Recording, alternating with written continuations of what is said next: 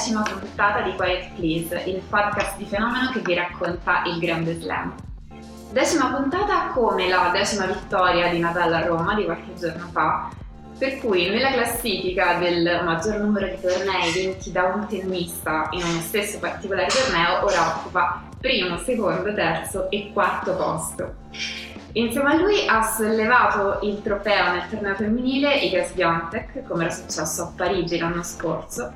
Per lei solo il terzo titolo, ma permette di recuperare in fretta. In questa puntata festeggiamo anche una strana ricorrenza per Quiet Please perché noi abbiamo registrato la nostra prima puntata proprio per gli internazionali d'Italia 2020, quindi un anno tennistico fa, anche se non è passato un anno in realtà, ma solamente otto mesi.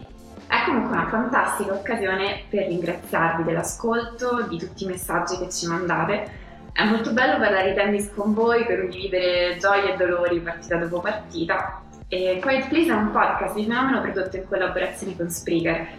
E in questa puntata più tardi avremo anche un ospite, ma intanto qui siamo Tiziana Scalabrin e Emanuele Arturo. Ciao Tiziana. Io comincerei con una domanda. Ok, anche io ho una domanda. Che stavo per cominciare con una domanda per te. Eh, però l'ho detto prima io. Vai. Ok. Allora è stato retroattivamente deciso, Emanuele, di darti una wild card per un, un torneo della appena trascorsa stagione su Terra Rossa. Puoi decidere tu a quale torneo prendere parte, ma non Roma. E quindi le tue scelte sono Cagliari, Monte Carlo, Barcellona, Belgrado, Monaco, oppure Cascais e Madrid. Beh, mh, credo che chiunque risponderebbe in un unico modo a questa domanda, cioè Monte Carlo. Perché non dovrei andare a Monte Carlo? Cioè, c'è una buona ragione per non andare a Monte Carlo. È, è molto da cartolina, diciamo. È un torneo molto da cartolina. Cioè, ho l'impressione che appena esci da quei campi tipo cada la quarta parete, cioè c'è una- un set di cartapesta dietro i campi e non c'è niente in realtà. Però credo che insomma a maggio a Monte Carlo si possa già fare un po' il bagno. C'è il casino, io sai che sono un giocatore. Eh, Beh, nel senso tu stai rispondendo come se dovessi andare in vacanza a questo posto, invece devi fare delle considerazioni. comunque sono io, cioè non è che devo vincere il torneo. Non lo so, non lo so, potresti guardare ad esempio, visto che sono tutti tornei sul rosso, ma magari con condizioni leggermente diverse l'uno dall'altro, in quale di queste particolari condizioni ritieni di poterti esprimere meglio, oppure anche guardando magari certe partite che si sono giocati, potresti dire guarda, quando non ho giocato Caraz Mm. a Belgrado potevo batterlo anch'io. No, anche per le condizioni. Cioè, Monte Carlo è una terra abbastanza lenta. Io cioè, non ho una pallina così, non ho un braccio così veloce, quindi Ok. prendo comunque Monte Carlo. Quindi ti rigiro la domanda adesso, visto che da come mi hai ribattuto penso che tu abbia un'idea diversa. Ah, vabbè, io nel senso dovrei rispondere però per le wildcard ha e quindi prenderei un torneo che non è in questo elenco che è Stoccarda, che secondo me è bellissimo. Bellissimo. È come definiresti il torneo di Stoccarda. Sì, ah, per ragioni specificamente estetiche, perché eh, è indoor e quando tu vedi l'inquadratura sembra tutto un po' un teatro, un po' buio, con le Porsche dietro. è fighissimo. St- Strano. Va bene, io vado a Monte Carlo e Tiziana va a Stoccarda. Tirate voi le conclusioni. Guarda che se fai tanto lo splendido che tu fai a Monte Carlo, ti faccio presente, a Monte Carlo non c'è il torneo femminile, quindi non ero invitata. O fai qualcosa quando vai lì e cerchi di sistemare le cose, oppure ci vai da solo. Che strano, perché per- poi tra l'altro a Monte Carlo si allenano tutti. Perché non Ci c'è? vivono pure, sì, certo. Ci vivono pure, sì. È pieno di, di night e di club frequentati dai tennisti. È un posto magnifico. Cioè, se io dovessi fare la vita del tennista, insomma, direi Monte Carlo. Eh, giusto, È però. passato un anno dalla nostra prima puntata. Ti senti invecchiata o cresciuta? Cresciuta. Sai chi è cresciuto molto quest'anno? Non ne ho idea, Sonico. Moltissimo. vero? È cresciuto e credo che an- e se n'è andato anche il segno della bronzatura sotto la fascia da Karate Kid. E no- non Ma so come... l'aveva visto senza fascio, sei sicuro di quello che Sì, sì, l'ho Ok. visto, l'ho visto in intervista, si tocca molto spesso il ciuffo dei capelli. Eh, sai quelle persone che sembrano sempre stanche, si stanno sempre sistemando i capelli. E non ha, non ha il segno della bronzatura, non so com'è possibile. Eh, Usa la crema solare. sì, è solo questo? Eh beh, per forza. Le persone sane del mondo usano sempre, le volte stanno all'aperto, quindi non hanno... L'hai detto come una persona che usa sempre la crema solare o una persona che dimentica spesso la crema solare? persona che da, da marzo a novembre usa la crema solare come Sempre. giorno. Comunque Sonego ha fatto una stagione su terra che ne certifica dei progressi impressionanti, dei progressi che ogni partita e ogni torneo che gioca ci fanno dire "Mm, ma forse Sonego è un pochino meglio di quanto ci aspettavamo. Eh, La cosa stupenda che è successa è che tu avevi finito la puntata prima che iniziasse il torneo di Cagliari dicendo se Musetti vince il torneo poi ci sarà un'altra puntata e invece ha vinto l'altro Lorenzo, quello a cui nessuno stava pensando facendo un torneo pazzesco. e, e noi non abbiamo registrato la puntata e questo Sì, conferma quanto si dice di Sonego, cioè che si parla poco di lui, che è sottovalutato. Tanto che lui ha proprio dovuto rispondere anche a questa cosa, gli hanno detto non è che si parla poco di te e lui ha detto io non gioco a tennis perché si parli di me, gioco a tennis perché mi piace giocare a tennis. Poi risposta tautologica alla Nadal. Risposta che in realtà secondo me è anche un modo per non dire guardate che quando parlate di uno gli portate soprattutto sfiga o come minimo gli mettete pressione, quindi non è necessariamente sempre una bellissima cosa, io capisco la sua risposta perché comunque riesce a portare a casa dei risultati giocando con i suoi tempi, con i suoi ritmi. È sempre meglio poter solo stupire in positivo che non avere la pressione di stupire anche in negativo. Sì, lui sembra un tennista che sia come stile di gioco che anche come vive la partita, la sua presenza in campo ci sta bene nei panni dell'underdog, no? Mm. Cioè di quello che gioca in modo disperato, che, che dice dovevo, per vincere dovevo fare la partita perfetta e l'ho fatta. Però a un certo punto se le partite perfette diventano tante non è più la partita perfetta, è un po' un livello di gioco a cui tu puoi arrivare. E questa è un po' una domanda in realtà che ti faccio. Cioè tra Cagliari e soprattutto Roma comunque ha tenuto un livello di gioco incredibile. Eh, A Roma ha battuto Rublev e Tiem, che sono due giocatori che sembravano totalmente fuori dalla sua portata. Li ha battuti non nella loro settimana più brillante, però neanche nelle peggiori versioni di se stessi. Cioè. Rublev e Tiem erano buone versioni di Rublev e Tiem. Quindi il livello di Sonego magari non è diamo per scontato che non è quello che batte regolarmente Tiem e Rublev, altrimenti vince Roland Garros. Eh, però è un giocatore che può vincere con una certa regolarità quel tipo di partite, che può vivere questo tipo di tornei.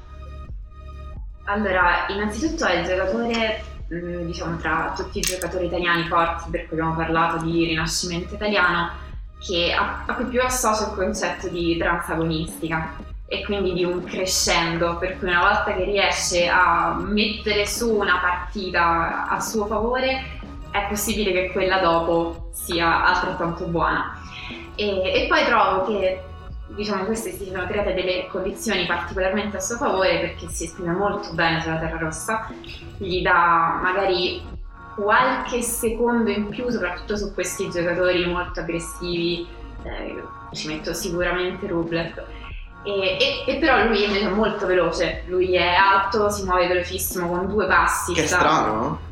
sì, eh, lo fa in una maniera incredibile, non ti rendi conto, però lui oggettivamente tu batti gli occhi e ha fatto un passo ed è dall'altra parte del campo e quindi probabilmente gli permette di utilizzare tantissimo spazio dalla sua parte e, e neutralizzare un po' le parti migliori del gioco degli avversari. Quando trova pure il suo gioco, cosa che è riuscito appunto sia a Cagliari sia a Roma, diventa un giocatore straordinario. Comunque non ha giocato un tennis difensivo, anzi è stato molto aggressivo, anche perché Sì. poi contro questi giocatori se non sei aggressivo ti dominano. È una cosa che aveva detto il suo allenatore Zico Arvino, che è un personaggio favoloso. Ha detto quello che avevamo sbagliato. Che sembra un po' Herman Trout di Breaking Bad. E a me fa pensare che è un personaggio di un fumetto, ma non ho ancora inquadrato quale. E comunque ho detto quello che abbiamo sbagliato nell'ultima partita con Rublev è che abbiamo puntato tutto sulla difesa.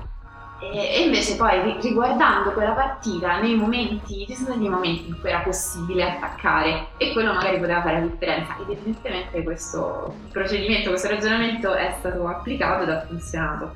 Ha battuto a Cagliari Gere in finale, insomma specialista, non è un giocatore semplice da affrontare. Partita che sembra andata già dopo il primo set, invece recuperata in una maniera stupenda. Con molte grida.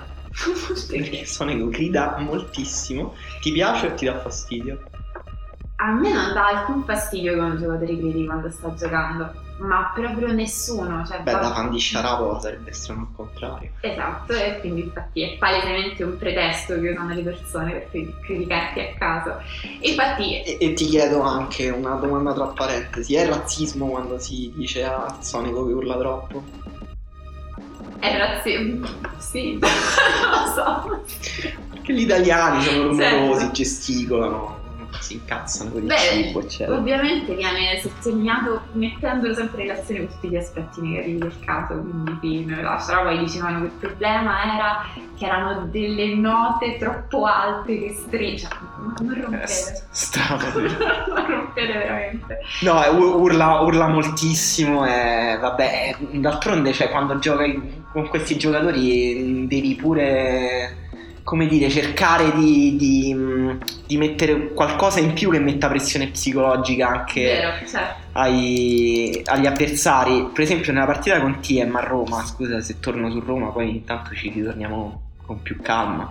E, ehm, lui ha, ha urlato molto in punti decisivi anche in punti in cui magari mi ricordo per esempio un rovescio un po' steccato che ha preso l'incrocio delle righe in un punto importante e lui è esultato da pazzo. Invece TM ogni volta che sfiorava la riga si fermava, chiedeva scusa.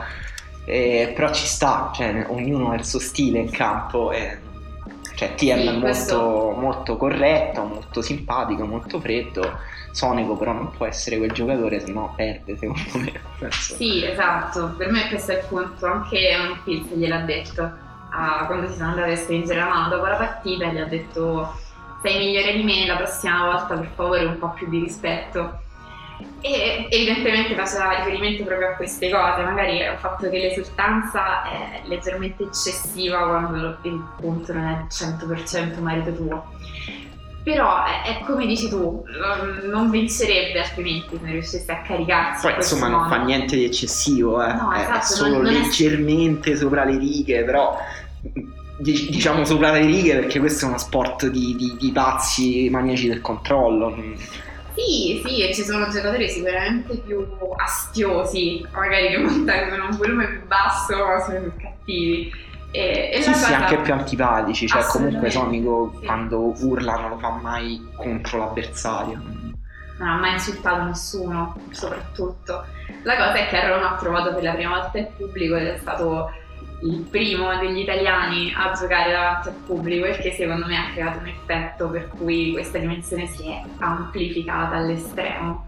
Eh sì, sì, eh, però appunto stile di gioco stranissimo perché è molto alto, serve bene, però difensore, grande elasticità. Sì. Però ecco, mm, ha veramente comandato il gioco in questi tornei con la prima, col dritto, è stato molto aggressivo, tanti progressi e tanti progressi li ha fatti anche Zizipas che partiva comunque in realtà da un livello già incredibilmente alto, però è sembrato ulteriormente migliorato. Forse il giocatore che ha dato i segni più positivi in questa stagione sul rosso prima del Roland Garros. Allora, eh, è vero quello che dici, partiva da un livello più alto, ma anche lui è un giocatore per cui probabilmente la parentesi della terra rossa rappresenta il piccolo delle sue possibili espressioni. Cioè io penso che magari vincerà uno slam e probabilmente il primo sarà Roland Garros. Magari... Ma dai! Calcolando che non lo vince nessuno di diverso da una persona spagnola per Roland Garros quando ci saranno meno giocatori spagnoli in tabellone quando l'ATP chiederà a Nadal per piacere di non giocare più di Roland Garros quando sarà arrivato al quindicesimo Roland Garros consecutivo Tsitsipas avrà perso i capelli. Esatto, in, in quella situazione sì, questa era una premessa ovvia. Eh, la, la, cosa che, che, mi è piaciuta, la, la bella storia di, di Tsitsipas in questo periodo è stato che, che ha vinto Monte Carlo, il suo titolo, il miglior tornato, il importante, e, e, la cosa che diceva che finalmente c'è il suo nome sulla lista dei vincitori, dove c'era anche quello di sua madre, giocatrice sovietica che aveva vinto, mi pare in doppio. Eh, lì a Monte Carlo, io questa era meravigliosa, proprio di una bellezza incredibile. Bellissima, la madre è russa, la madre di Zizipas? Sì. E, e, e quindi era tennista? Sì. Di origine sovietica, rappresentava l'Unione Sovietica nelle, nelle gare internazionali e poi credo, non so se ha cambiato nazionalità negli anni Ottanta, è passata alla Grecia. Incredibile, sembra una di quelle storie del tennis degli anni 30, invece appunto Zizipas gioca con noi, ha vinto Monte Carlo in finale con tuo uno dei due o tre tennisti preferiti, possiamo dirlo? Possiamo dirlo, sì, possiamo dirlo. Cioè Rublev. E... Rublev era un altro che era stato eliminato da Sony, ma infatti quasi mi dispiaceva per lui, perché insomma la, la cosa che mi rende molto vicino a Rublev mi piacciono quelli che, che, soffrono con se stessi, insomma, quelli che, che fanno fatica e, e, reprimono e odiano prima di tutto se stessi. E, e il fatto che in quel momento il pubblico fosse così spaventosamente contro di lui, si vedeva che era palesemente in difficoltà. Sì. Da questa cosa. E quindi mi sì, lo volevo poi è un introverso. Sì, esatto. È un introverso incredibile, in modo anche molto particolare, perché sembra ha qualcosa di selvaggio nella sua presenza in campo, sembra una persona che si lava poco. E, no, non, non, sto dicendo che lo è, cioè è il, suo sti- è il, suo stile un po', capito, un po' trasandato, però cool comunque, non sciatto.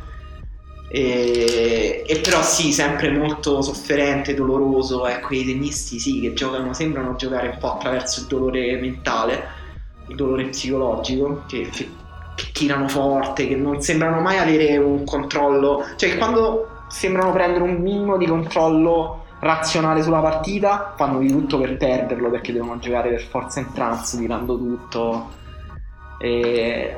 Ed è strano perché poi Rublev ha delle cose che lo fanno funzionare molto bene su terra, perché comunque pure, la, pure, a lui la terra gli dà l'opportunità di caricare di più i colpi, di spingere, di entrare pure in ritmo.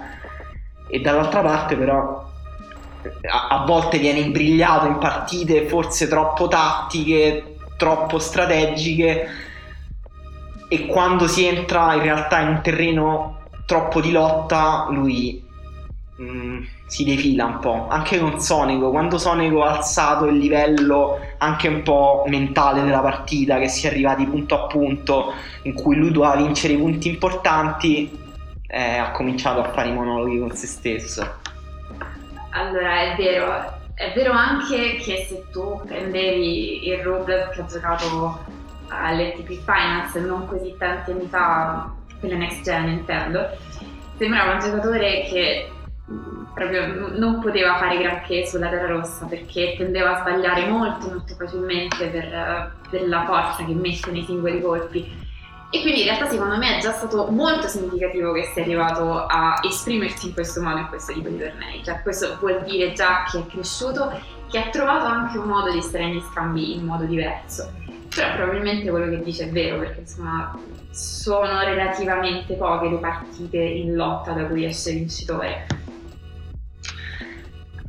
E, ehm, però Zizipas, diciamo, la, in finale ha, ha, giocato un grande torneo, sta giocando grandi tornei, è migliorato soprattutto dal lato del dritto e soprattutto quando può mh, mm, tagliare il campo col dritto da destra. Ha giocato benissimo anche con Djokovic a Roma, una partita un, un livello assurdo secondo me, una delle più belle partite viste quest'anno e, e quindi non so, Zizipas arriva davvero come uno dei migliori, dei più accreditati a Roland Garros. E poi si sono giocati anche dei tornei WTA. Sì.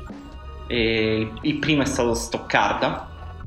Sì, c'erano stati prima i due a Charleston, uno di seguito all'altro 500 e 250, eh, belli, molto belli, il primo vinto da Kudermetova e la cosa eh, che era successa che Goff si era, si era un po' infortunata in partita, è caduta e fondamentalmente è uscita per le difficoltà che le sono venute fuori da quella caduta e invece poi ritorna nel, nel resto della stagione sul rosso piano piano e fa a Roma il miglior torneo della sua brevissima carriera, però insomma è stato bello vederla. E, e poi nel frattempo sì ci sono stati tornei di Stoccarda, che appunto dicevo bellissimo, uno dei miei preferiti, in Madrid, in, in contemporanea con, con quello maschile. E Madrid, appunto, abbiamo visto Sabalenka e Batti affrontarsi eh, più volte. Si sono giocate la finale prima di Stoccarda e poi di Madrid e hanno fatto una per una. E, anzi, e tu chi hai visto meglio tra le due? Mi hanno stupito mm, perché io, se, se, tu me l'avessi chiesto prima, avrei detto il contrario. Avrei detto a Stoccarda vince Sabalenka e, Barti a Madrid. Hanno fatto esattamente il contrario, dimostrazione che il tennis è meraviglioso.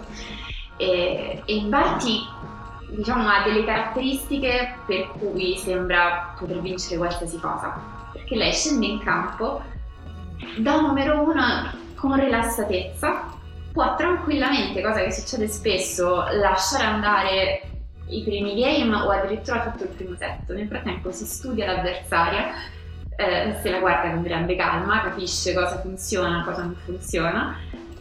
Una volta acquisiti questi dati li elabora e la partita dopo è sua. Non, non c'è più un modo per cui non possa controllare quello che succede in campo, che non possa essere dove l'avversario pensava di trovare la difficoltà e mettere la palla dove fa punto.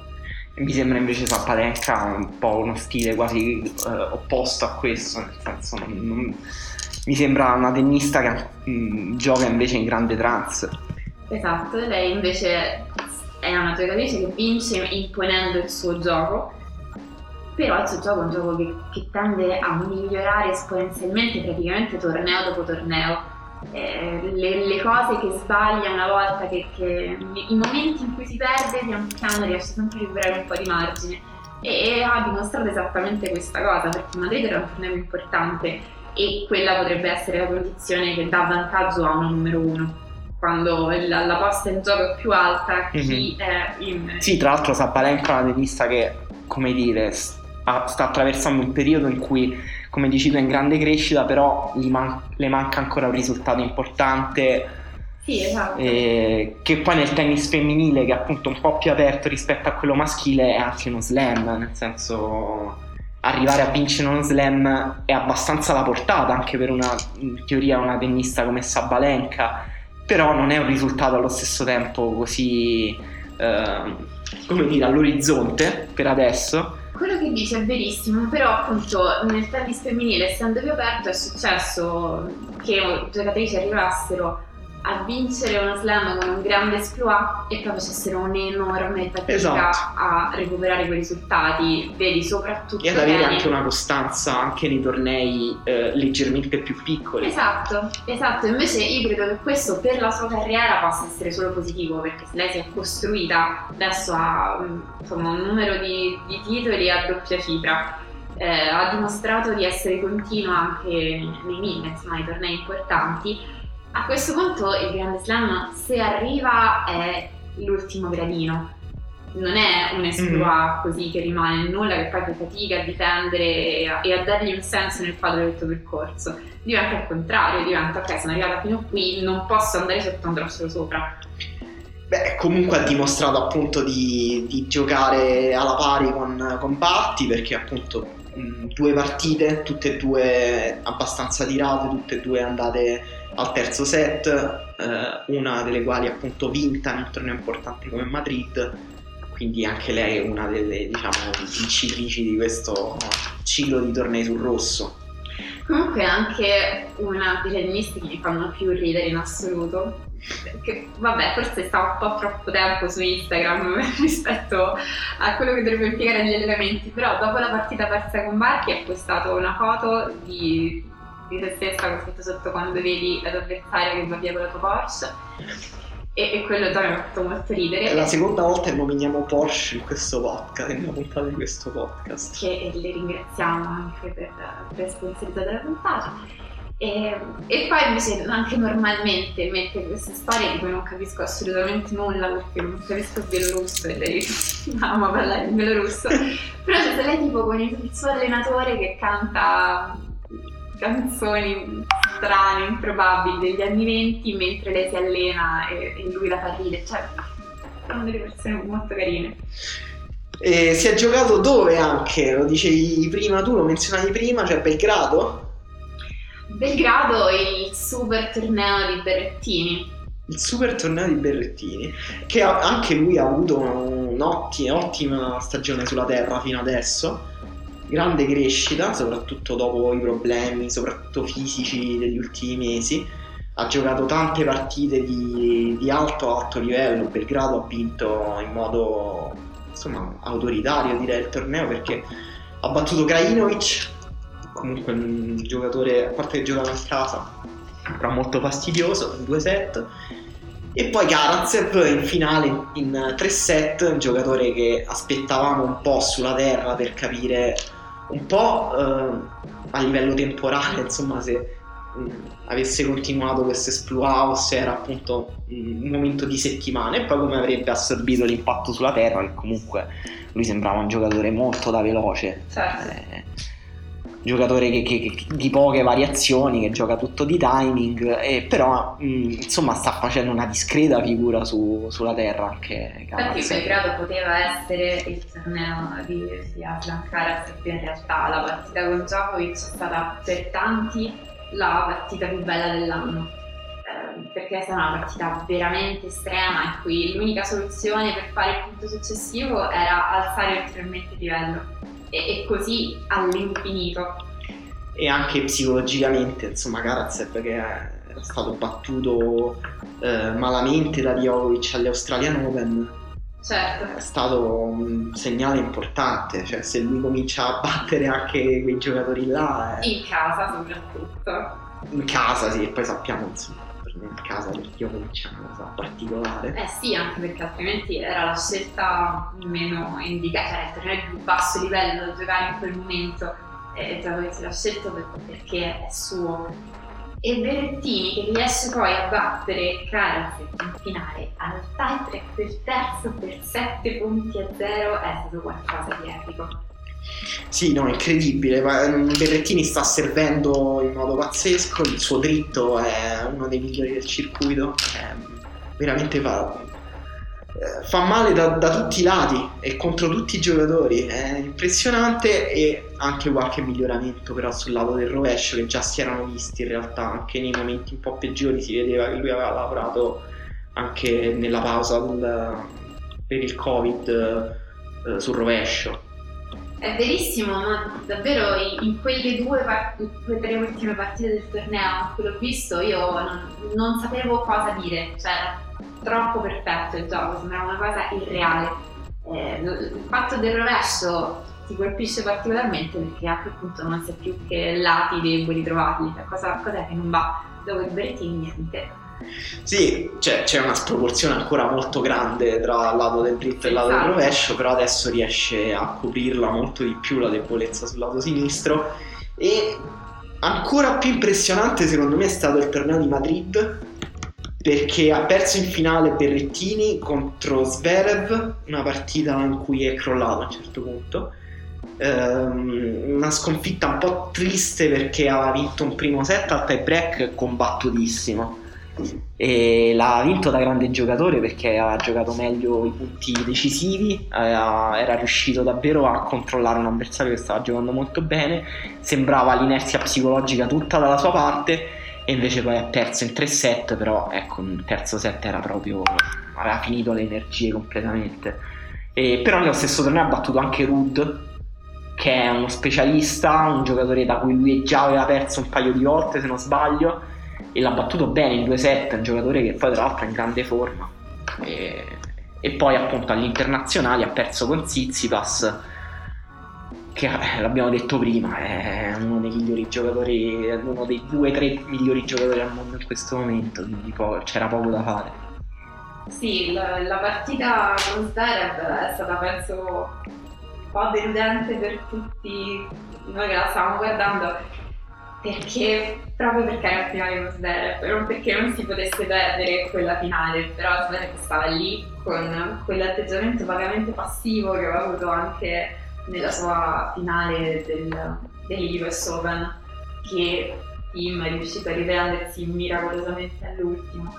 Ma è, è, talmente assente dalle partite che è chiaro che eh, è tutto nelle mani del suo avversario e quindi è vero a un certo punto il punto è stato che, che Berrettini ha ceduto che gliel'ha fatta vincere questa partita perché Zverev non ha fatto assolutamente niente di eccezionale Sì, all'inizio alla fine Diciamo poi il livello di Zverev è comunque molto alto, quindi se, se tu non... È molto alto ma è perfettamente lineare, orizzontale, talmente privo Sì, di picchi. È il contrario di Sonego. Esatto. Un giocatore che gioca in trance al contrario, Esatto, gioca in sonnolenza. Fa 10 palli. E quello è il suo picco di magia. Poi basta, sempre la stessa cosa all'infinito. No, è vero, Zverev pure, insomma, non siamo grandi fan di Zverev. No, no, effettivamente no. In questo podcast, però intanto si è portato a casa un altro titolo alla faccia nostra, perché effettivamente Zverev poi ha una sua continuità media, no?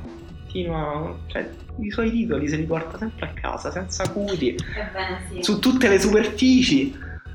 E, mm, dopodiché si è giocata a Barcellona e ancora un altro grande torneo di Zizipas con eh, vittoria di Nadal che eh, insomma eh, come si è parlato di Nadal in queste settimane? Eh, a me sembra che ogni anno si parli di Nadal in queste settimane di preparazione a Roland Garros dicendo "Mm, ma sai che non sta proprio al 100% che vedo che c'è qualcosa che non va nel suo gioco hai visto come muove stranamente la, la gamba sinistra quando si muove sul lato del dritto Nadal nella stazione di Rosso effettivamente non, non, non si lascia proprio niente di pensato da dire, veramente nulla. Semplicemente arriva un momento, magari negli ultimi anni è più un singolo momento, mentre in passato era l'intera stazione sul rosso, in cui inizia a fare questa cosa incredibile che lui ha imparato a fare, che fare a un livello più alto di qualunque altra cosa, da essere assolutamente perfetto sulla terra rossa. E in questo caso ha cominciato lì, eh, poi si è preso anche Roma e questa è la sua strada per Roland Garros. Roma che è stato un torneo dove lo accennavi prima è tornato il pubblico è tornata anche Tiziana Scalabrin quelli spalti del tennis. E vabbè raccontaci qualcosa. Cioè com'era la sensazione di tornare la, la coda per entrare il distanziamento dentro lo stadio?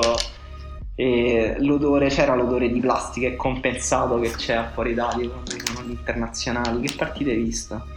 Allora, è stato molto bello e, proprio sì, queste cose tipo gli odori, le file, certe sensazioni, già ritrovarle erano super emozionanti, era proprio da, da commuoversi. E le cose erano un po' diverse perché effettivamente una cosa bella del, dell'andare agli internazionali sempre è entrare la mattina, perdersi dentro il poi italico, scegliere partite, spostarsi eccetera, mentre questo per ragioni di eh, di cluster come li hanno chiamati non era possibile, cioè non ci si poteva spostare di campo in campo. Io sono andata a vedere, avevo il biglietto della sessione serale del giovedì sul centrale e hanno programmato quella che doveva essere la partita un po' più prestigiosa che era Muguruza Svitolina.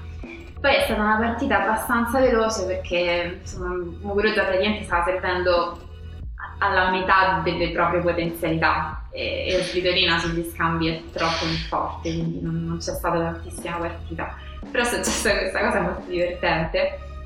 Cioè, quando è finita la partita, appunto, c'era tutto il pubblico abituato a questa dimensione degli internazionali, per cui non è compri il biglietto per vedere una singola partita, non il cinema.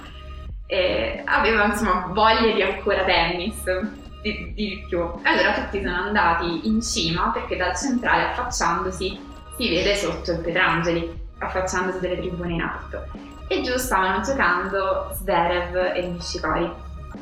Allora, La partita poi alla fine l'ha, l'ha vinta Zverev, però era stato un vantaggio di Shikori. Comunque il discorso era che le persone non potevano in realtà stare lì per, per la sicurezza, per come era stato organizzato tutto. Era il primo giorno, l'organizzazione del, torneo era veramente a, a, mille perché sapeva di essere sotto i riflettori, il primo evento sportivo della riapertura, quindi il loro obiettivo numero uno era sfollare tutti immediatamente nel modo più ordinato e preciso possibile, quindi sono, sono impazziti quando la gente stava andando tutta su a vedere questa partita. Hanno cominciato a minacciare di chiamare i guardie di tutto le persone alcuni stanno completamente ignorando uno mi ha fatto morire perché proprio questa hostess che gli urlava addosso di andarsene lui comincia a fare senti. Te lo prometto appena Sverre fa doppio fallo me ne vado. E lei impazzita e lui fa guarda ho sbagliato la prima come me ne vado? Questo è il tenore del, degli scambi insomma, tra, tra, il pubblico. E, e, niente, sì, ho fatto dei doppi falli oggettivamente, però avevo un tipo pazzesco, Sveren, su, sul Petrangeli. E questo perché? Perché è bello? Una di curva. E, ehm, secondo me perché in realtà non è davvero stato consegnato così alla, ai media internazionali, però è un po' un coatto cioè, è presente tutte queste canotte, catene d'oro? Sì. E quindi alimenta il, il tipo coatto. Cioè, sì. c'era una curva. Dai, e Ale? Era tipo Sasha I love you. Questo era il genere. Quindi coatti di Roma Nord comunque. Grazie per averlo detto tu. Ho fatto di tutto per non dirlo, però era esattamente quello. Ehm, va bene, quindi Muguruza comunque è deludente. Che succede a Muguruza? No, vabbè, non credo che sia niente di, di speciale. È il giorno in cui non ti funziona il servizio, cioè, penso sia successo a tutti, quel giorno è proprio nulla. E, e vabbè, quindi insomma, niente, niente, di particolare, però in quel momento c'era poi in corso la partita di Sonico con Team sull'altro campo perché appunto c'era un altro biglietto e noi non eravamo autorizzati ad andare a vedere le altre partite però si sentivano le urla da fuori. Sì tra l'altro in quella partita appunto il pubblico è stato fatto sfollare dallo stadio alla fine del secondo set un terzo set da giocarsi terzo set molto bello, di una partita molto bella, molto emozionante, molto tirata. Non riesco neanche a immaginare lo stato d'animo di uno spettatore che deve uscire dallo stadio eh, infatti, in mezzo a una partita così bella, così intensa e un evento di cui hai pagato il biglietto. Mm, assurdo. Sì, no, hai ragione. Noi, eh, con noi intendo, le persone sul centrale magari erano un po' deluse dall'aver visto 120 minuti di tennis e, e non di più, però quello che è successo agli spettatori insomma di di là è molto peggio mi è dispiaciuto di più per loro alla fine della giornata. Comunque confermo quest'idea che eh, quando vai agli internazionali quando, cioè indipendentemente in realtà da quanto tennis guardi poi hai moltissima voglia non solo di guardare a tennis ma anche di giocare a tennis. Oh sì, sì. E davvero se, se, andate agli internazionali non so quante volte vi sia capitato però io prenoto sempre chiamo sempre qualcuno poi no, non negli ultimi anni non gioco più però prima chiamavo sempre qualcuno per giocare dopo e sentivi intorno a te i pischelli che chiamavano oh abbiamo preso il campo esatto. cioè che, che, organizzi la partita all'ultimo momento pure di doppio non ti frega niente. Confermo che questa settimana ho giocato 4 ore. Siamo a venerdì. Perché poi quando vedi il tennis eh, appunto giocato giochi troppo meglio. A parte è vero quello è scientificamente provato per i neuroni a specchio io la mia migliore prestazione l'ho avuta dopo aver visto Federer dal vivo vivo a Roma. E... falso. Questo è inventato e, ehm, però sì ti viene proprio voglia perché quella fisica lì che ti restituisce il gioco dal vivo a parte che è troppo funziona troppo da eccitante vedere questi tennisti dal vivo perché cioè io mi scordo ogni volta che cos'è il tennis professionistico dal vivo finché non lo rivedo. E poi lo rivedo e dico vabbè questa cosa assurda è troppo violenta questa pallina viaggia troppo velocemente. Sì. Vi fate male! sì, è vero, come sei lì, Soprattutto se non stai sul centrale, perché comunque sul centrale è tutto molto attutito dalla distanza, dalla grandezza, dalle proporzioni. Però se vai sui campi laterali vedi la distanza che tu hai normalmente quando giochi tu in campo e la differenza che c'è tra la velocità della tua pallina e quella velocità lì non è neanche quantificabile, è semplicemente una cosa diversa, è come se è come la differenza quando vedi uno che va con la bicicletta elettronica o col motorino e tu che vai con la bici normale. È vero, è verissimo, infatti questa è la cosa che aspettiamo dalla, dalla prossima edizione, cioè di poter tornare sui campi secondari a vederli a due passi e provare proprio quella sensazione del non ci credo che ha risposto a quel servizio, non solo sapeva dove mettere la racchetta ma anche rimesso la palla in campo e, e sconcertato e basta, però direi di magari farci raccontare un po' meglio questa cosa da, dalla nostra ospite. Sì, direi come ospite a Quiet Please abbiamo invitato Giorgia Mecca, giornalista del Foglio di Internazionale e autrice di un libro uscito da poco per 66 and Second eh, nel nome del padre, dedicato a Venus e Serena Williams. Ciao Giorgia. Buongiorno e grazie per l'invito. Grazie mille a te Giorgia. Libro, noi l'abbiamo divorato e Tiziana quanto ci hai messo a leggere il libro? Due giorni, devo dire non mi succedeva da tantissimo tempo, infatti sono felicissima di farti i complimenti diciamo di persona, perché è un libro super coinvolgente eh, e si, si divora, letteralmente si divora. Quindi sì, se siete interessati alle storie di Serena e Venus, ma se, siete, se vi piacciono i libri belli, i libri ben, ben scritti, che si leggono anche velocemente perché scorrono. Perché sono corti. Sono, sono corti, vabbè, corto, è, è, è, effettivamente corto, ma neanche troppo corto, cioè insomma non è così corto. Poi corto in realtà è una grandissima qualità perché insomma tipo una delle mie citazioni preferite sullo scrivere in generale era quella sul scusami della lettera lunga, non ho avuto il tempo di prepararne una più breve. Eh certo, è vero. Quindi raccontare una cosa, soprattutto una carriera così lunga, in un libro corto, secondo me vuol dire aver trovato le chiavi per renderlo, eh, insomma, per, per sintetizzarlo, per, per restituirlo in modo molto bello. Grazie. E ehm, poi basta, chi ha, chi ha, più tempo per leggere così tanto i libri lunghi? Giorgia, però, eh, questa settimana lo sappiamo si gioca il torneo WTA a Parma. E Giorgia è stata a Parma dove sono sbarcate anche le sorelle Williams come delle aliene. Eh, esatto. Com- raccontaci un po' com'è stato, com'era il torneo in generale, perché è stato il primo anno in cui il torneo è passato da un challenge a un 2,50, ha fatto un, quindi un salto di qualità. E, e com'è stato appunto vedere le due sorelle dal vivo in un contesto così strano?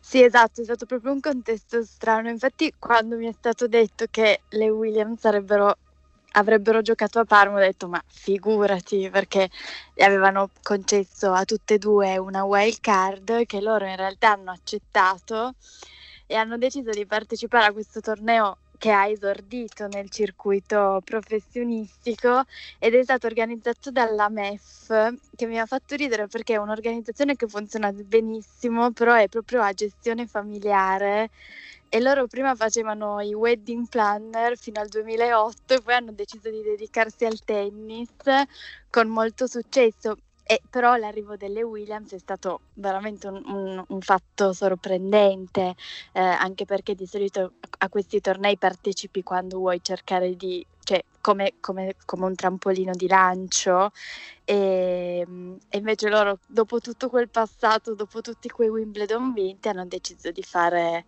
almeno dieci passi indietro e di, di farsi questo gran tour in provincia in Italia, Era che non è neanche volta... andato bene. Scusami, ti volevo chiedere se era la prima volta che, che le vedevi dal vivo. Ma eh, io le avevo viste a Roma ehm, un po' di anni, avevo visto Serena a Roma un po' di anni fa quando aveva vinto contro Sara Errani e, era il 2014, mi sembra, in semifinale. E, ehm, però a Roma comunque un Master 1000 è molto difficile avvicinarsi così tanto, invece in questo torneo che era proprio in un circolo con i soci che avevano il campo prenotato, un circolo come potrebbe essere quello in cui giochiamo noi, ehm, e quindi hai la possibilità di vederle veramente da molto vicino. E, e io ho avuto la fortuna che a un certo punto della partita di Coco Goff ero di fianco a Muratoglu e mm, che, che una cosa che magari a Roma ecco, non può succedere. Verissimo, verissimo, no, è completamente un'altra cosa e, e infatti che, che se, cioè, cosa guardi quando guardi Serena Williams così da vicino?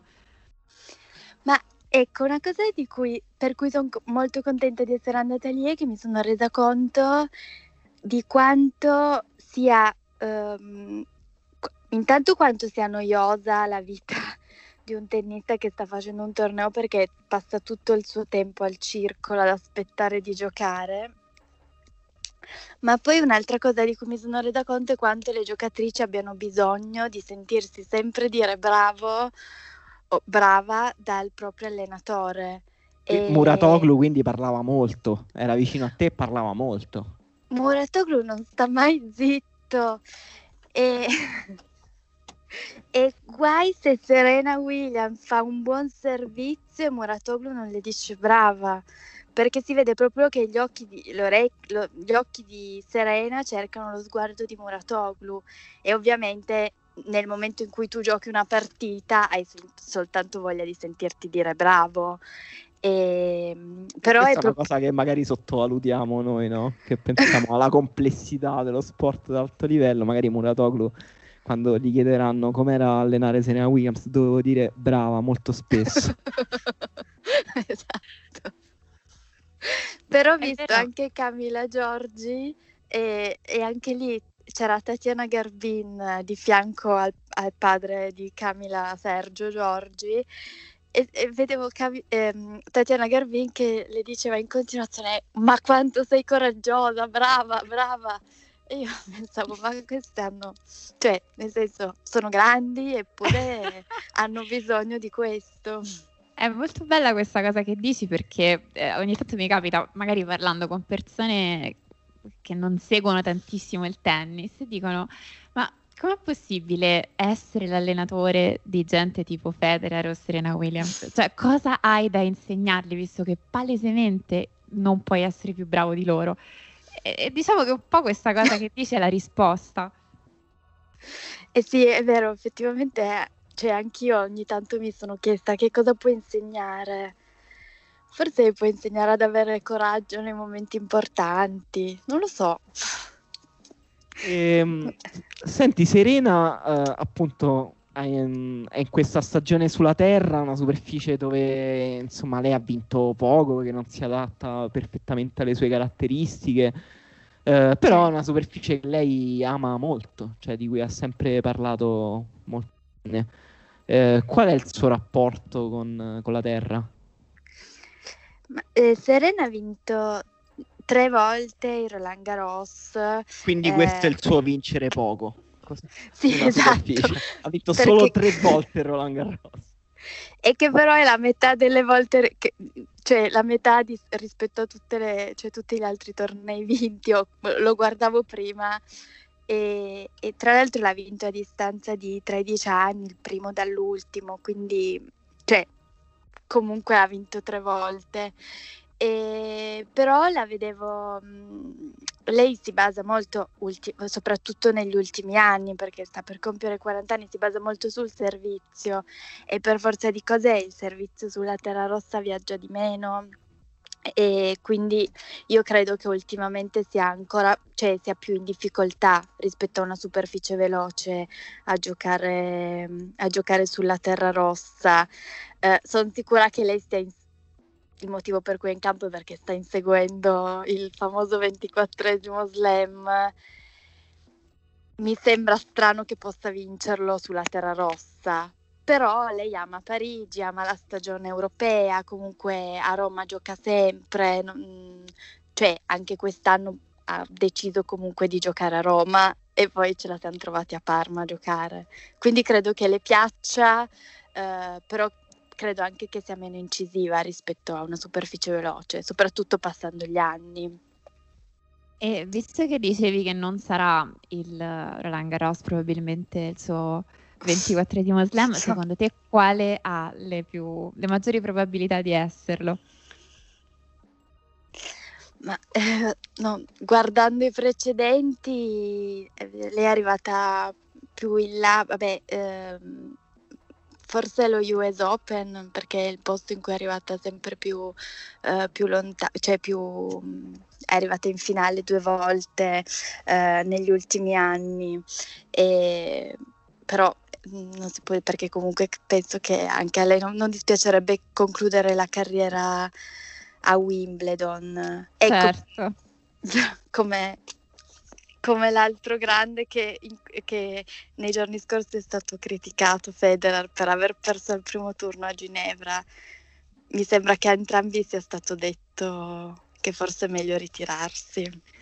Eh sì, è vero, hanno perso tipo lo stesso giorno e, ed è stata la situazione in cui tutti sono diventati molto severi nei confronti di queste persone anziane, ostinate, che continuano a giocare a tennis. Eh, ti, volevo, ti, volevo, fare una domanda, perché è una cosa sì. che, che, racconti molto bene nel tuo libro in modo molto affascinante è il suo rapporto conflittuale con la sorella, nel senso il, la strana situazione di avere in tua sorella la tua più grande rivale. E, e insomma questo dà all'impronta della carriera di Serena una forte eh, traccia di, di, di, di, rivalità, di rivalsa. E, e, e, racconti anche una cosa di cui io probabilmente mi sono resa conto soltanto leggendo il, libro, il tuo libro, cioè di quanto l'inizio della sua carriera sia stato caratterizzato dal fatto che le sue colleghe tendenzialmente la, la odiavano. E, e, io avendo seguito magari il tennis, essendomi appassionata in modo molto individuale, guardandole insomma da, dalla televisione, non avevo motivo per odiarla io e quindi non mi immaginavo che ci fosse davvero tutto que- quest'astio nei suoi confronti. E invece mi sono resa conto, senz'altro questo invece traspariva molto più facilmente perché è, più in vista, è più nei discorsi, è più sui social, è più corrispondente a questo tempo che invece le giocatrici di oggi eh, parlano di sì. lei come l'idolo della loro infanzia. E, e allora ti chiedevo, visto che, che, l'hai raccontata, l'hai ricostruita come molto condizionata da questo sentimento di rivalità, pensi che, che essere, che ritrovarsi così amata all'interno del tour sia stato un cambiamento significativo per lei? Cosa, cosa può, può, aver rappresentato?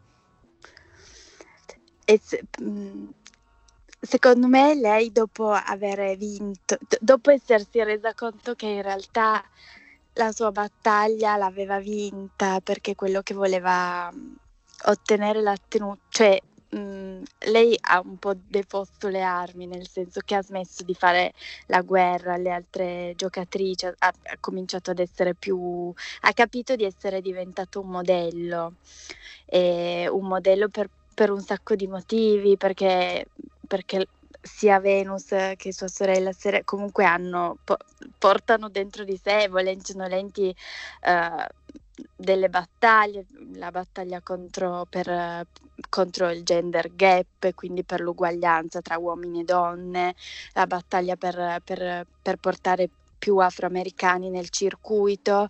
E, e, quindi secondo me a un certo punto quando hanno, hanno vinto quello che dovevano vincere e quando hanno capito che nessuno avrebbe messo in discussione il loro ruolo nel mondo del tennis, eh, loro hanno capito che forse valeva la pena combattere, combattere adesso, però comunque eh, fare il ruolo di ispiratrici, farsi ricordare per qualcosa che fosse un po' più grande del tennis e di quello che può succedere dentro, dentro un campo. Eh, quindi eh, loro sono cambiate e anche l'atteggiamento delle altre è cambiato. Io non ho mai capito che cosa sia successo prima e cosa sia successo dopo. Forse che a 40 anni o a 35 anni sei una donna più matura rispetto a quando ne hai 18 e quindi sì, smetti cioè, di provocare. Forse cioè, forse anche una questione proprio generazionale, nel senso che poi, come abbiamo visto, Serena si è ritrovata di fronte come avversarie tenniste che sono cresciute col suo poster in camera e, e veniva anche naturale avere un, dire, un, rapporto diverso e più, come dire, total- totalmente pacificato con queste avversarie. Sì, anche se prima ci riflettevo proprio su questo e pensavo pacificato sì, comunque tutti sanno che Naomi Osaka è cresciuta col mito di Serena Williams, e, però allo stesso tempo penso che perdere contro Uh, cioè, comunque perdere contro Naomi Osaka non le faccia piacere, ecco. Come si dice a Roma, rosicano, rosica anche lei. Immagino, immagino non poco. E... non è stata poi tra l'altro proprio le partite con Osaka, lei non è stata proprio sempre tranquilla in campo. E proprio rispetto a questo e a quello che accennavi prima, cioè al fatto che a un certo punto uh, Venus e Serena eh, hanno cominciato a eh, porsi in modo da ispiratrici eh, all'interno del circuito, eh, anche appunto battendosi su questioni come il gender gap o anche il razzismo, sì. Eh, sulla presenza delle giocatrici afroamericane. Eh, la questione politica o la politicizzazione della figura di Serena è qualcosa che lei ha preso su se stessa volentieri o più suo malgrado, cioè più una cosa che lei come dire, ha sentito di dover fare perché era il suo ruolo in quel momento e magari avrebbe preferito essere solo una atleta, oppure proprio per come è fatta lei, anche per la cultura sportiva statunitense, per il contesto storico che stiamo vivendo in questo momento, è una cosa che lei ha fatto volentieri e naturalmente, quella di politicizzare un po' la sua figura. Eh, ehm, beh, intanto cioè, loro due sono cresciute con un padre che gli ha proprio fatto capire da subito, comunque noi siamo, noi siamo neri, siamo orgogliosi di essere neri e soprattutto siamo diversi dai bianchi. Quindi loro questa cosa qui, cioè loro sono cresciuti con, con, con questo orgoglio e, e soprattutto con un padre che voleva ribadirlo e voleva soprattutto dimostrare che anche due tenniste nere potevano diventare le numero uno e le numero due del mondo. Detto questo, secondo me Serena non è la vera attivista della famiglia, cioè Serena secondo me ha accettato questo ruolo um, un po' suo malgrado e, mh, una cosa che mi aveva molto stupito è che quando è stato eletto Joe Biden e Kamala Harris alla Casa Bianca, eh, tutte le tenniste afroamericane eh, hanno fatto dei tweet, gli hanno dato il loro endorsement, no? hanno detto finalmente, e loro, eh, Venus e Serena, sono state le uniche che non hanno detto niente. E questo l'ho trovato molto rilevante, soprattutto perché comunque, co- come dicevate voi, loro hanno spesso alzato la voce, cioè hanno spesso fatto capire che c'erano eh, che bisognava avere anche a Wimbledon eh, l'equal pay oppure che cioè, hanno portato avanti delle battaglie, secondo me a volte non troppo convintamente, soprattutto Serena. Io mi ricordo, hai ragione, anche quando c'è stato il movimento di Black Lives Matter, um, sì. soprattutto Venus è stata molto criticata per non aver preso posizione perché magari contemporaneamente c'era Coco Goff che faceva, interveniva eh, nei esatto. comizi. Eh, sì, infatti hai, hai, perfettamente ragione, effettivamente non è un, um, un attivismo politico compiuto, e, e, forse proprio facendo riferimento a, a, quello che racconti effettivamente del padre, sembra più un radicamento di classe che non in questioni politiche, diciamo in senso, sì. in senso teorico, identitario. Sì, c'è molto la questione, noi arriviamo dal ghetto, siamo poveri, eh, non, non, abbiamo avuto la possibilità di allenarci nelle vostre accademie da bianchi, e tra l'altro mi ricordo una volta, mm, perché adesso cominciamo a vedere nei tabelloni principali dei, dei tornei che ci sono molte afroamericane, ho visto nel 2010 c'era una afroamericana ed era Venus Williams, nel 2020 ce n'è forse un decimo delle iscritte, che, che è tantissimo, e, mm, cioè tantissimo rispetto a dieci anni fa. E quando avevano sollevato la questione, avevano detto: Ma come facciamo noi a. Come facciamo a portare l'afroamericano a giocare a tennis? Perché forse Venus e Serena Williams non bastano. E Richard Williams aveva detto: Dobbiamo costruire un'accademia solo per neri. Ed era stato molto criticato perché, perché gli è stato detto: Ma questo però, cioè, in questo modo siete voi che vi autoghettizzate e, e infatti questa cosa qua non, non, è mai stata fatta. eh, però appunto c'è proprio la questione della rivalsa che è più una cosa, cioè secondo me è più in negativo, caratterizza Richard Williams più in negativo che in positivo. Beh, la questione questo, della vendetta. Questo, questo, è molto interessante, veramente una chiave a cui non avevo sinceramente mai pensato. E, ehm, grazie Giorgia, e però prima di lasciarti andare devo chiederti un pronostico Oddio. per il Roland Garros. Un pronostico per il Roland Garros. Esatto, Ma... perché qua qualcuno, cioè comunque ci dobbiamo sempre sbilanciare, poi sui social devono ritirare fuori i pronostici sbagliati, eh, è questo il lavoro. Facciamo eh, vabbè, vi, mm, cioè, mi sembra la Sviontek la, la trovo parecchio, la vedo parecchio in forma. E quindi direi, cioè, tra l'altro senza neanche rischiare troppo, però direi che punterei su di lei. Vabbè, ci sta, ci sta. Anche il pronostico scontato maschile. ci sta assolutamente. Ma, maschile vuoi dirci la tua invece? Maschile, maschile anche de, de... proprio apertissima sembra la situazione.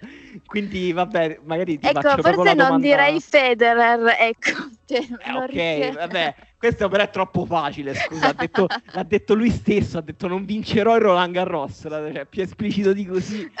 E, quindi vabbè Nadal vincerà sì o no? Questo è ancora più facile. eh, sì io dico io dico di sì quindi va bene, eh, tu, tutto come prima, tutto come l'anno scorso, Sviontek Nadal, quindi Nadal Possiamo andare già Nadal all'edizione del 2022. esatto, non giochiamolo proprio questo Roland Va bene, grazie Giorgia. Grazie a voi, grazie, grazie mille e buon, buona Parma per la prossima settimana. Grazie, grazie mille davvero, a presto. A presto, ciao. Quello che diceva Giorgia mi ha fatto pensare al fatto che un po' di tempo fa sentivo un'intervista di Monfils in cui diceva, tra le tante altre cose, che lui da bambino aveva a casa i poster di, di Venus e Serena, il che insomma fa già impressione che un tennista di, di più di 30 anni possa aver avuto in, uh, i, il, degli idoli che ancora giocano mentre anche lui ancora gioca, che sono delle carriere che stanno andando veramente, veramente molto più avanti di quanto si potesse prevedere. E, e, stavo pensando a lui perché insomma è un giocatore che noi abbiamo nominato veramente pochissimo nelle puntate di Quiet Please e soprattutto per la sua storia d'amore con Elina Spitolina e siamo, insomma ci siamo limitati un po' al gossip. Anche se quella era l'attualità di Monfis negli scorsi mesi più o meno. Perché sì, è, è il tennista che prima dell'inizio della pandemia fino a marzo 2020 stava avendo un, un buon periodo di carriera. Aveva vinto eh, con, con, abbastanza continuità, aveva vinto un titolo nel 2018, un titolo nel 2019, nel 2020 addirittura due. Eh, stava giocando davvero alla grande. In questa intervista fatta dalla radio ATP addirittura si discuteva della possibilità di un ingresso in top 5. E, e, quello che è successo è che praticamente da allora non ha più vinto una partita. Ha collezionato una serie di eliminazioni al primo turno. E insomma, si è parlato sicuramente delle conseguenze di tutto, dell'interruzione, delle varie quarantene, di come sia cambiata la vita dei tennisti professionisti e che tipo di conseguenze può aver avuto questa situazione sulla loro, loro psiche, sulla loro salute mentale. Eh, però se ne è parlato magari più per uh, Tim, che ne ha parlato apertamente e ha parlato poi anche in senso più ampio di una crisi di mancanza di motivazione seguita all'aver vinto il primo slam, quindi aver raggiunto uno di quelli che erano i suoi obiettivi chiave eh, della carriera. E, e invece non, il modo in cui Monfils incarna, trasmette questa cosa è molto diverso perché insomma lui è, era uno dei giocatori penso più divertenti da vedere in assoluto, ma non solo per la grande spettacolarità acrobatica quasi del suo tennis, ma anche perché è una persona proprio che in campo si diverte e, e si vede, cioè si vede perché lo trasmette, perché ride, sorride, scherza. E la cosa che lui ha sempre detto quando gli chiedevano ma cioè, sembra quasi assurdo, no? Tennissi carichi di, di frustrazione e di rancore, vedere una persona che ride si nota, quindi quando gliel'hanno chiesto ho detto io cerco sempre di mantenere un buon equilibrio, cioè io sto bene in campo e sto bene fuori, cioè per stare bene in campo cerco di mantenere il fatto che anche fuori nella vita eh, voglio vivere bene, tranquillamente. Evidentemente questo equilibrio si è spezzato e c'è qualcosa di magico, non esiste una ricetta. E, e insomma, non lo so. No, è, è, vero, è una delle storie di questi mesi, nonostante eh, non lo sia per certi versi perché se ne parla poco, perché non sta ottenendo risultati e nel tennis, nello sport si parla degli, degli atleti, soprattutto in relazione ai risultati. Monfis, tra l'altro, è un tennista che ha 35 anni, 36 anni, non, non, è un tennista da cui ci si aspettano risultati, non ci si aspetta più niente, quindi sta, come dire, si sta ritirando e sta, come dire, passando alla storia senza ehm, qualcosa di davvero rilevante in, in, questo momento, almeno, a parte appunto il gossip di cui si è parlato tanto. Ehm, hai detto tutto, nel senso che era un tennista che si divertiva tanto in campo, che era estremamente creativo nonostante non avesse un gioco apparentemente creativo. Cioè, era un tennista estroso che anche non, non, non sapevi cosa aspettarti da un punto all'altro. C'erano dei punti che passava uh, 5 metri dietro la riga di fondo a fare il tergicristallo in difesa perché vole- gli andava di farlo. È vero. Giocava, si metteva a fare il pallettaro come tennista un po' Zelig. Dice adesso mi faccio il re- regolarista spagnolo degli anni 90. Si metteva 5 metri dietro la riga tirava tutte palle alte a un centimetro dalla riga di fondo. Oppure eh, poi gli girava e tirava il vincente a 150 km orari. Eh, oppure si metteva a giocare di tocco. Eh, era veramente un tennista strano che non ha mai ottenuto grandissimi risultati. Dicevi prima, si parlava di un suo ingresso in top 5 perché lui non c'è mai entrato. Il suo best ranking è 6 se non sbaglio. Sì ormai ho tenuto diversi anni fa, perché comunque il miglior periodo di Monfis è stato 2013, 14, 15, quegli anni là. Poi ha avuto un calo, però effettivamente prima del lockdown aveva avuto di nuovo una sua resurrezione, però secondo me è quello che hai detto tu, cioè che poi per questi atleti molto in là con l'età eh, è molto difficile arrivare a, a ritrovare le motivazioni dopo questa pausa e forse anche a ritornare a un regime d'allenamento così esigente come quello del tennis eh, a questi livelli. Poi Monfis è uno con un fisico, come dire, eccezionale. Quindi non mi sembra uno che faccia difficoltà, però io l'ho visto con Nishioka ieri. Eh, gioca, gioca a sprazzi, cioè come quei tennisti che un po' hanno staccato mentalmente. Ha due o tre game di fuoco in cui si vede il suo tennis, si vede un braccio eccezionale. E poi però non è consistente nella partita, alla fine ha perso, ha perso tantissime partite. Però è, credo quello, visto, cioè anche Gasquet per esempio che ha avuto un ottimo torneo di Lione adesso. Ehm è un altro che ha fa- faticato tantissimo a ritrovare una continuità di risultati dopo il Covid e adesso parla abbastanza apertamente di ritiro. Quindi credo che poi ecco questa pausa abbia creato una cesura nelle carriere di tennisti che forse erano indecisi se che faccio gioco altri due anni o mi ritiro. Forse ecco, è stata un po' una botta decisiva. Sì, per, per contro in realtà Murray ha fatto il contrario, cioè magari senza pausa non sarebbe mai riuscito a tornare e invece ne ha approfittato.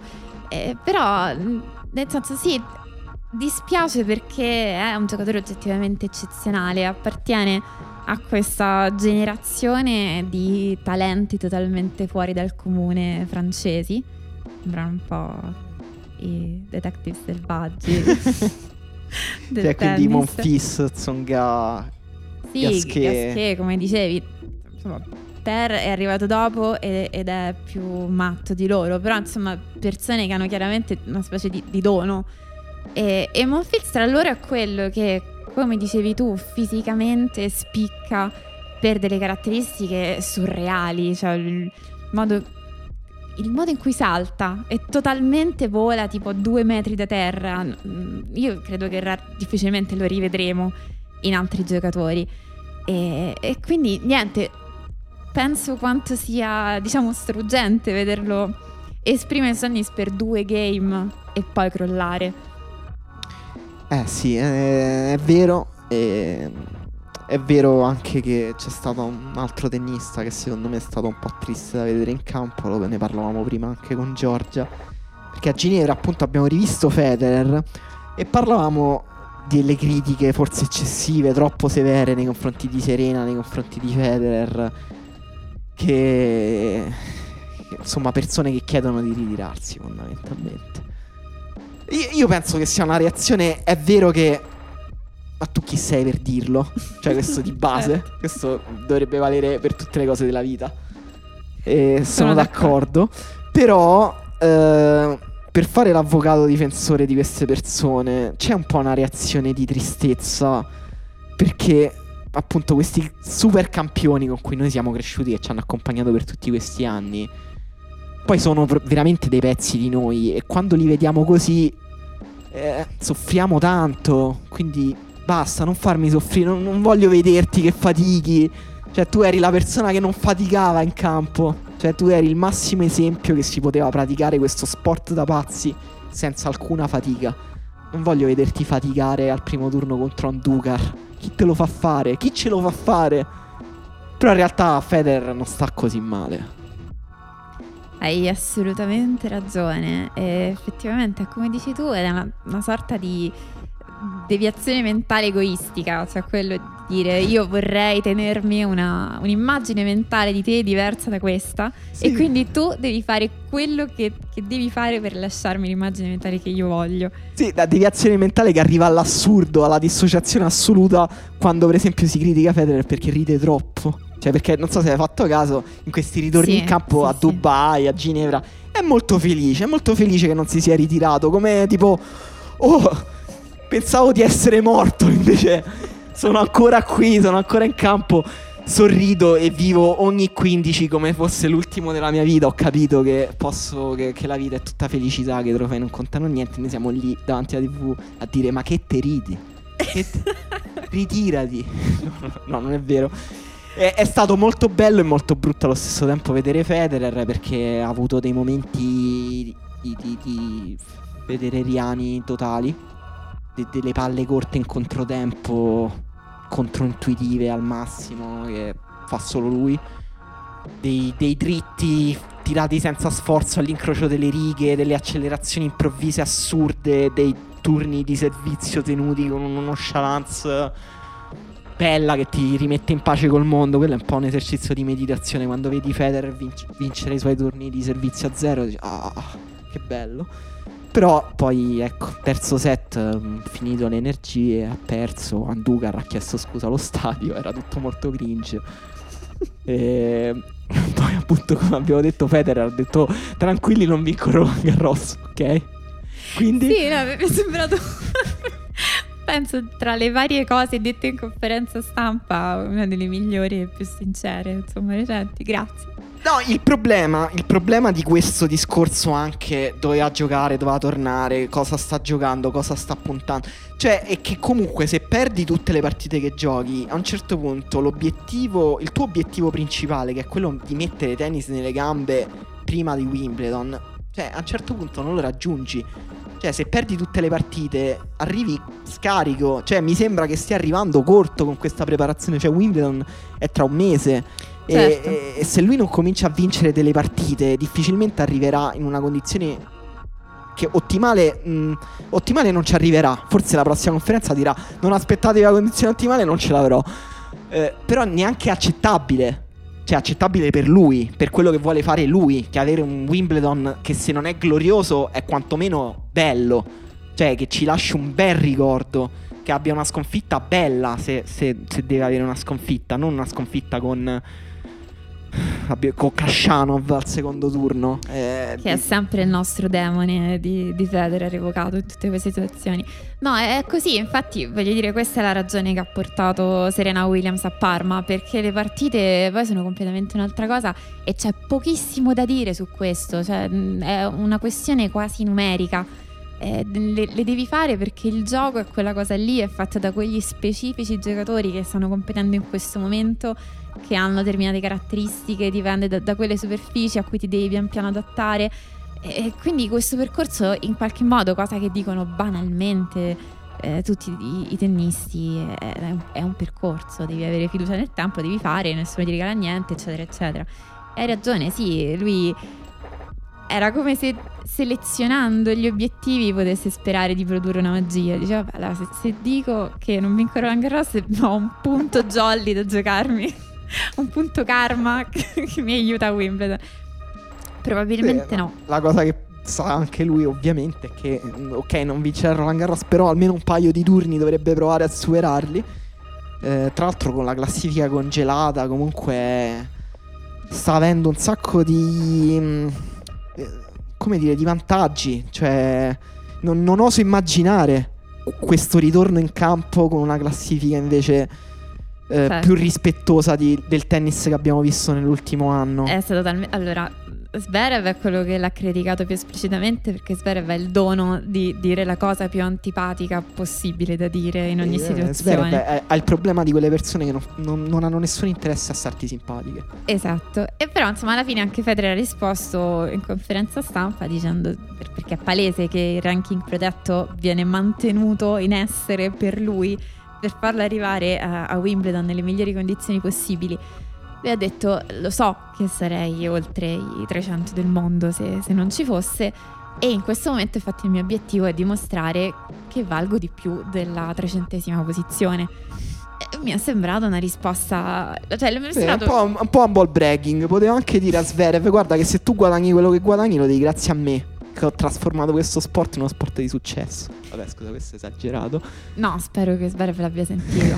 Tra l'altro, è stato stuzzicato su Sverev, Federev da Rodenberg eh, su una questione più spinosa perché Rodenberg gli ha chiesto delle accuse insomma, di violenze eh, domestiche che Sverev eh, ha ricevuto dalla sua compagna, ex compagna. E, Sve- e, Federer anche lì ha tenuto un profilo molto basso. Non so tu come l'hai allora, la, la cosa è queste che... dichiarazioni di Federer che comunque ha rimandato tutto alla sfera privata, al non doversi pronunciare. Eh, Rodenberg è quello che ha più assunto questa battaglia, sia perché è stato lui a intervistare Olga Sharipova, sia perché è palesemente un antagonista di, di Zverev. E, e, e, invece sta cercando di sensibilizzare sul fatto che anche il tennis si potrebbe dare una sua policy sui, sul tema della violenza domestica, come hanno altre leghe, ad esempio quello di fare delle investigazioni private, non rimettersi al normale corso della giustizia, eh, come il fatto di offrire magari sostegno medico e psicologico sia ai giocatori sia alle famiglie, insomma alle persone coinvolte in questi episodi. Però quando si è rivolto a Federer l'ha fatto insomma già con una certa deferenza, insomma non era davvero intenzionato a provocarlo e il, il discorso lì in comune era eh, l'agenzia, la Team 8 mm-hmm. eh, di Federe, in cui era precedentemente coinvolto anche Zverev e che poi ha interrotto i contatti con lui. E in qualche modo Federer ha risposto, ma no, non, se fosse stato qualcun altro a dire eh, queste cose devono rimanere nel privato, l'avrei interpretata anche diversamente. A me è sembrato proprio che lui scendesse da un altro pianeta. Sì, eh, è così. Ehm, diciamo che mh, mm, c'è un po' un clash nelle battaglie di Rodenberg fra la sua visione di giornalista uh, statunitense dentro al mondo sportivo americano, dove comunque la questione politica adesso è davvero fuori controllo, cioè la relazione tra politica e sport e invece un tennis europeo dove appunto Federer, figurati, è l'archetipo del tennista europeo di cui queste cose veramente non gliene frega niente. Eh, meno lo disturbano e meglio è. Anzi, lui ha, diciamo, l'ala un po' più progressista all'interno del circuito. C'è un'ambiguità però di fondo che rende le domande di Rodenberg pertinenti, cioè che non si... Mm, che il tennis non è organizzato come gli altri sport, cioè non è organizzato come il calcio con la FIFA, eh, l'NBA col basket, cioè non c'è un'organizzazione sopra i giocatori che decide per i giocatori e che quindi i giocatori, da cui i giocatori possono, come dire, delegare. Uh, la TP funziona perché è un sindacato di giocatori, il tennis è organizzato attorno ai desideri dei giocatori. Il, il, come abbiamo detto, il ranking protetto è stato fatto per Federer.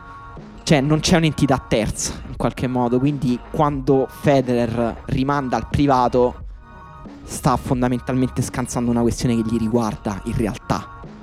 Perché se il tennis vuole darsi una policy su questo, eh, sta ai giocatori deciderlo, non c'è nessun altro che può deciderlo per loro, in qualche modo. Poi io sono d'accordo, figur- cioè sono d'accordo che non possiamo aspettarci niente di diverso da Federer, sono quelli dopo Federer che devono cambiare eventualmente questa cosa diciamo appunto l'unico elemento che depone a favore della sua buona fede e ingenuità è proprio il fatto che neanche sapeva che nelle altre leghe, negli altri sport esistono delle policy di, que- di questo genere.